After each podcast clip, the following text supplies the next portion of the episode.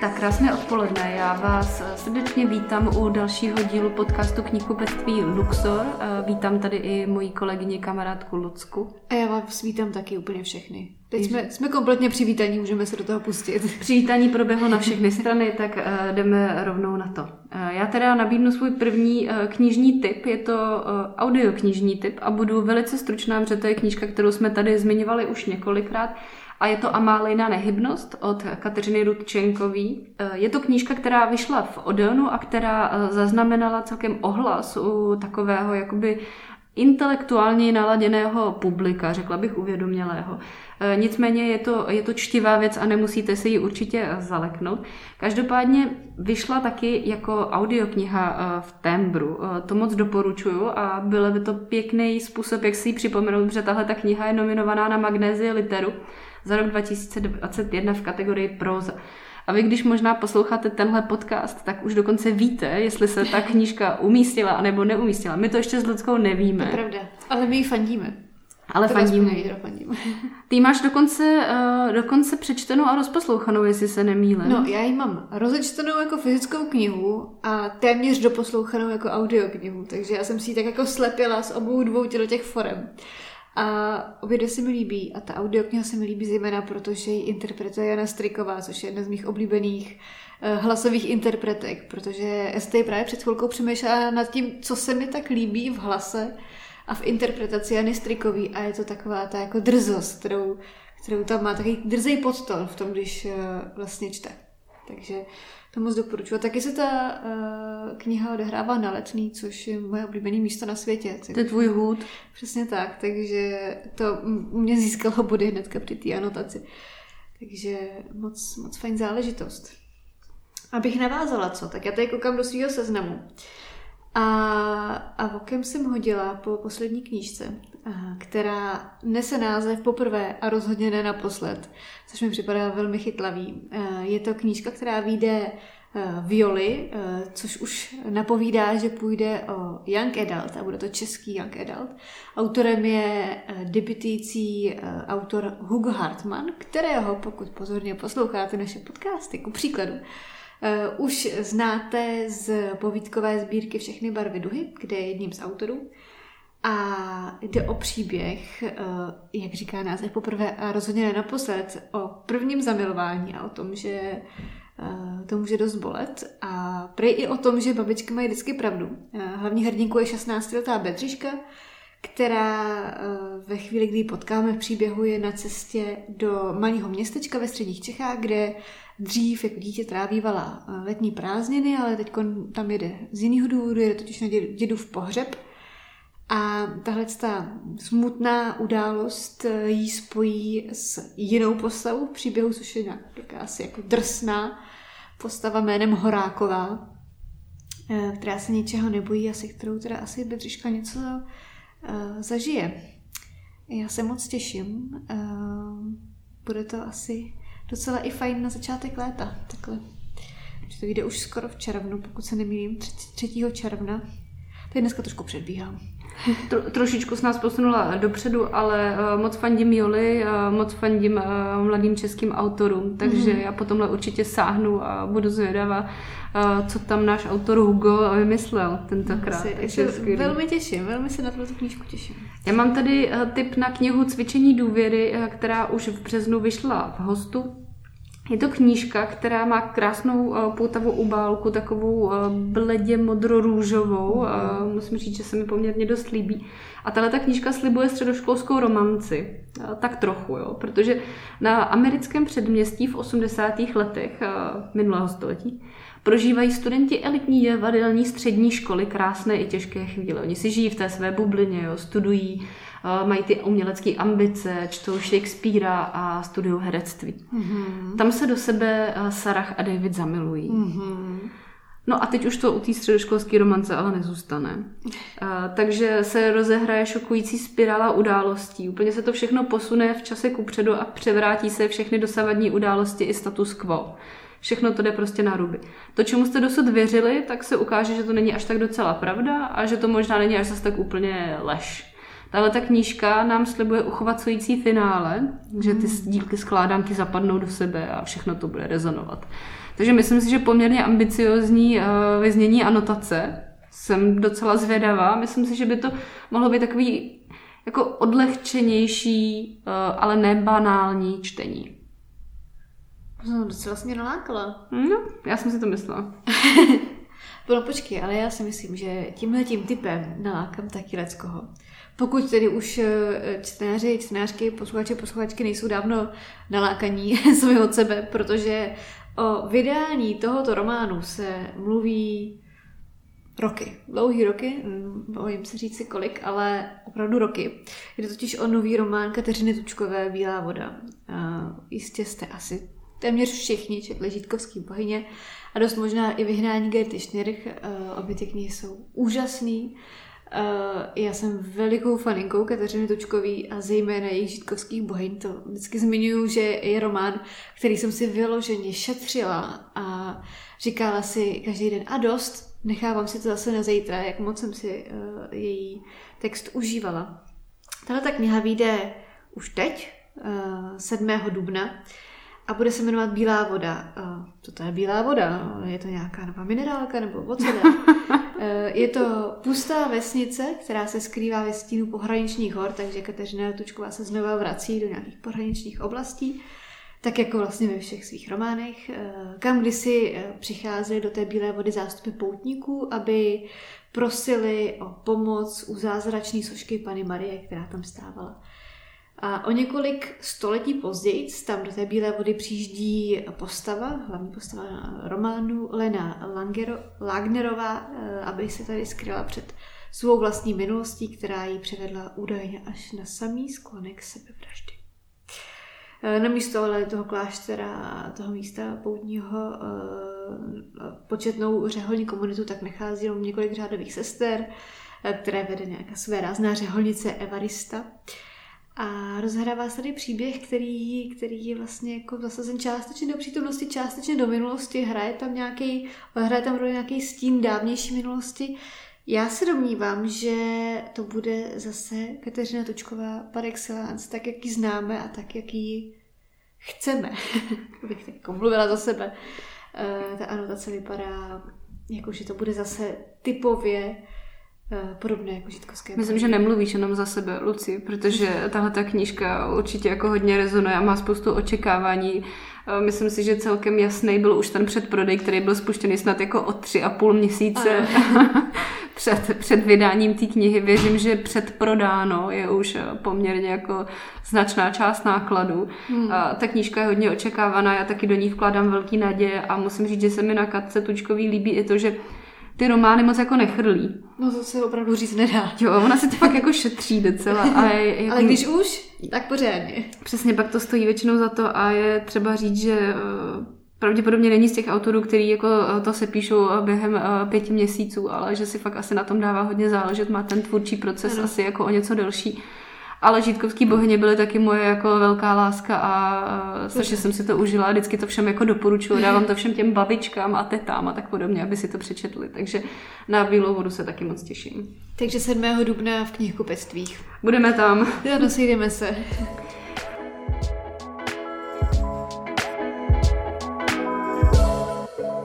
Já tady mám tip na uh, knihu Vesnice, která vyjde v kalibru uh, v polovině dubna. Je to knížka od Kristýny Trpkové. Ta uh, zdaleka není známá tak jako Katka Tučková, ale... Možná jednou bude. Věřím, že bude mnohem známější, než zatím teďka je. Je to mladá autorka. Myslím si, že nechci říkat určitě rok, ale myslím si, že jí snad bude těsně kolem, kolem 30. Myslím si, že má snad dokonce čtyři děti. A wow. Tím si nejsem úplně jistá. Já jsem na světě knihy s ní dělala rozhovor, besedu. A je to moc zajímavá mladá žena, mm-hmm. která miluje detektivky. Mm-hmm. Má je strašně načtený, ale úplně snad jako všechny, všechny možný, jako Stepheny Kingy, uh, Olshony, Keplery, prostě všechno možný. A vlastně k napsání vlastní knihy došla tak, že říkala, že by to mohla zkusit taky. Zkusila to a zjistila se, že jí to poměrně dobře jde. Píše spíš takový český detektivky, zasazuje do českého prostředí, do vlastně malé uh, obce uh, Lipova eh, kde se odehrává, nechci říct klasický, ale prostě je to, je to thriller, je to detektivka, takže nějaká ta zápletka, nějaká ta vražda, nějaký tam násilí, tajemství mm-hmm. tam určitě jako bude. Ale moc bych vám to chtěla doporučit. Myslím si, že je skvělý, když vycházejí původní české detektivky českých autorů. A určitě to stojí za podporu. Ta knížka má i poměrně dost jako hezkou obálku. I ta mhm. první, ta, která se jmenovala Stvůra, ta vyšla, tuším, uh, loni v létě, protože byla právě na světě knihy představovaná. Myslím si, že někde přelom možná léta podzimu. Možná léta podzimu. Já mám tam v tom vozíčku, chystám se číst, víš. Dobře. A není tam tak dlouho. Lucka nám pak uh, dá update o tom, jak to dopadlo. Každopádně po stůře si teda hned budeš moci přečíst vesnici, ta navazuje. Uh, já na teďko navážu na tebe žánrově, ale ne geograficky. Uh, a to detektivkou lomeno, thrillerem, no, Název napovíme, jmenuje se to Vražedné pohádky. Tahle ta knížka mě na první dobrou zaujala svým názvem, Vražedné pohádky a na eh, druhý pohled eh, hrozně pěknou obálku, která působí přesně jako kdybyste si představili vražedné pohádky. A to eh, šedivý podklad, takový jako betonový podklad a na něm ze země vyrvaná muchomůrka červená, ještě s tím podhoubím a s hlínou, prostě vražedné pohádky par excellence. Autorem je Andreas Grieber, což je už etablovaný autor, Eh, německý, který už v Kalibru eh, vydal eh, nějaké knihy a tentokrát půjde o příběh z Bernu, kde řádí jakýsi vrah, který své oběti tak jako umělecky inscenuje. Takže má cit pro uměníčko, pro estetično a je to trošku ďábel, zdá se. Ta knížka vyjde na začátku dubna, 11. dubna v Kalibru a zase tu potřebuju mít. To je tak pěkná. Tak jako lehce zvrhle pěkná. Já to mám nakonec dva thrillery, takže s těma thrillerama se teďka trošku roztrhl pytel. Eh, první z nich je jiná třída od Joanne Harrisový. Eh, tahle ta kniha, tenhle ten thriller je o takovém potížistovi, o studentovi, který úplně jako nezapadá do žádných těch škatulek, je to takový jako podivín. A je to právě jeden z těch studentů, kteří si ty učitelé jako pamatujou prostě leta roky. Jo, samozřejmě tam bude uh, nějaká, nějaká zápletka, uh, protože tenhle ten chlapec, jak se zdá, uh, tak trošku někomu nedá spát, protože ten chlapec tak trošku možná za ním jde nějaký stín minulosti a možná byl všeho schopný. Takže to je taková zápletka, bude to, bude to teda školní třída, bude to prostředí učitelů a žáků a bude to o nějakých dlouho zapomenutých křivdách takže to je jiná třída. A jestli můžu, Luci, tak já tam hodím ještě i ten rovnou druhý, protože to žánrově jakoby uh, zůstává. Mm-hmm. A je to Smrt přichází na prohlídku. Ta taky vyjde v kalibru v půlce dubna. Je to knížka Andres de la Motte a Mens Nilsson. Jestli tam je nějaký uh, přežblept uh, z té švédštiny, tak se omlouvám. Doufám, že to je teda švédština. Nerada bych to označila za severštinu. Severština. Já si Ale... myslím, že to říkáš správně, že András de la Motte je, je švéd. Uh, vě, věřme tomu, že ta intuice nesklamala a v tomhle ohledu jsem se snad nespletla. Každopádně tohle to bude klasická detektivka, chamtivost, zrada, vražda v okouzlujících přímořských kulisách. A je to pozor nový díl švédské detektivní série ve stylu Agáty Christy. No, takže to už jsou jako velká očekávání na takový mm. titul. Obálka je krásná, netradičně vypadá a moc se na to těším. Já jsem tady mezi tím ověřila, je to skutečně eh, švéd, můžeme v klidu vydechnout a pokračovat. Skvěle. Tak máš tam pro nás ještě nějaký ty závěrečný typy? Mám, mám takový dva jako přidružený k sobě, eh, a nejsou to teda trivary. Uh, jeden z nich je opět jako knížka, o který tady neslyšíte uh, naposledy dneska. Slyšíte o ní poprvé, ale ne naposledy. A opět doplním, najděte si obálky těch knížek, nebo minimálně té první, protože to je jako boží. Jde o novou knihu japonského spisovatele Haruki Murakamiho po poměrně dlouhé době, která vyjde, nebo zatím je plánovaná na 1. června, ale uvidíme, jestli to tak skutečně bude. Já vás budu informovat, to si můžete spolehnout. Uh, vyjde v Odeonu, tak jako všechny Murakamiho knížky a půjde o uh, sbírku povídek, která se bude jmenovat První osoba jednotného čísla a podle anotace by vůbec tahle ta věta, ta první osoba, nebo to úsloví první osoba jednotného čísla mělo definovat celou tu sbírku. Bude to psaný v první osobě a bude tam, což mě až trošičičku jako rozesmálo, bude tam láska k jazzu, láska k Beatles a tak podobně. Bude tam saxofonista, budou tam písničky, který má Murakami rád, bude to prostě naprosto klasický. Murakami bude psát v té první osobě o studentském životě v 60. letech minulého století, tak jako ve většině svých knížek prostě všechno zůstává tak jako vtipně uh, při starým a zároveň by měl popustit úzdu fantazie, což taky vždycky udělá, protože u Murakamiho se občas stírá uh, to, jestli dokážeme poznat, že jde ještě o realitu, anebo už je to nějaká snovost, už se to tomu hrdinovi zdá, už si dal prostě v tom jazzovém baru moc toho alkoholu, nebo jako co se dělo Myslím si, že potěší velice. A mrkněte schválně na tu obálku, protože je na ní opice. Takže, Trošku nečekaně. Ano, ano. Je na ní, je, jako, proč je tam ta opice? Uh, to je záhada, kterou jsem zatím nerozluštila. Uh, nic, absolutně nic, jako co jsem se koukala v, ve všech různých textech o té knize, o opici nic neříká a rozhodně o tomhle konkrétním druhu opice, co tam jako je. Uh, takže nevím, eh, na to zůstávám docela natěšená, ale, ale jako Murakami pro toho si rovněž poběžím. A jak jsem zmiňovala video u Odeonu, tak já rovnou přihodím eh, druhej, druhou jako zmínku o Odeonu a to, že po letech vyjde, nebo no to není zas tak dlouho, ale vyjde znovu eh, knížka Michela Uelbeka Podvolení, je to jeho provokativní kniha, která se zaměřuje na na Marie Le Pen a na Národní frontu a na to, jak by to mohlo ve Francii vypadat, kdyby ji eh, vládl eh, islámský stát. Kolem této té knihy, když vyšla před pár lety, tak bylo spousta povyků a spousta ruchů, ten už dávno utichl, takže uh, možná je čas znovu to trošku rozvířit, i když vychází to tady. Možná ani ne, protože naštěstí, nebo spíš na neštěstí máme teď spoustu jiných starostí.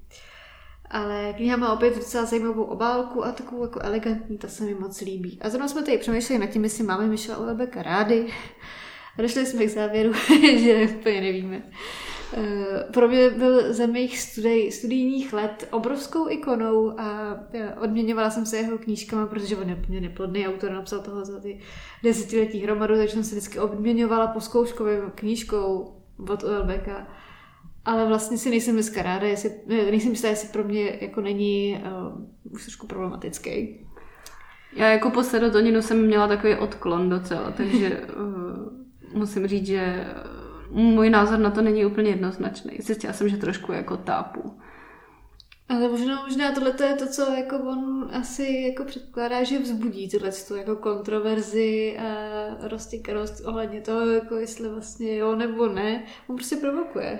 Mě to právě moc kontroverze nevzbudilo. Já ne? už jsem si právě říkala, jestli to jako není už příliš jako mrzoucký a příliš jako jako znechucený životem eh, a příliš jako moc se hmm. snažící o tu kontroverzi, až mě to vlastně trošku jako... Rozumím, jak to myslíš. Hmm. Už jsem tomu asi nevěnovala takovou jako, pozornost. Bylo to na mě už trošku, už to zní tak jako programově, už to na mě bylo trošku moc. Ale to samozřejmě každý eh, má trošku jiný čtenářský vkus. Já jenom u toho Murakamiho hodím takovou malou zpátečku, než to tady ukončíme, tenhle díl. Mm-hmm. A to je to, že do kin teďka šel uh, film Drive My Car, který uh, je natočený právě podle uh, jedné Murakamiho povídky. Ta povídka je úvodní povídkou knihy Muži, kteří nemají ženy. Mm-hmm. Eh, myslím si, že by to mohlo být poměrně dost zajímavý eh, pro čtenáře Murakamiho, pro milovníky Murakamiho a ten film má už teďka pozbíral poměrně dost jako ocenění. Vypadá to celkem dost jako zajímavě. Ty, vizu, ty vizuální vizuály, které jsem viděla, tak mě jako poměrně dost zaujaly. Na Luxoru jsme dokonce soutěžili o lístky, tak jestli jste vyhráli, tak...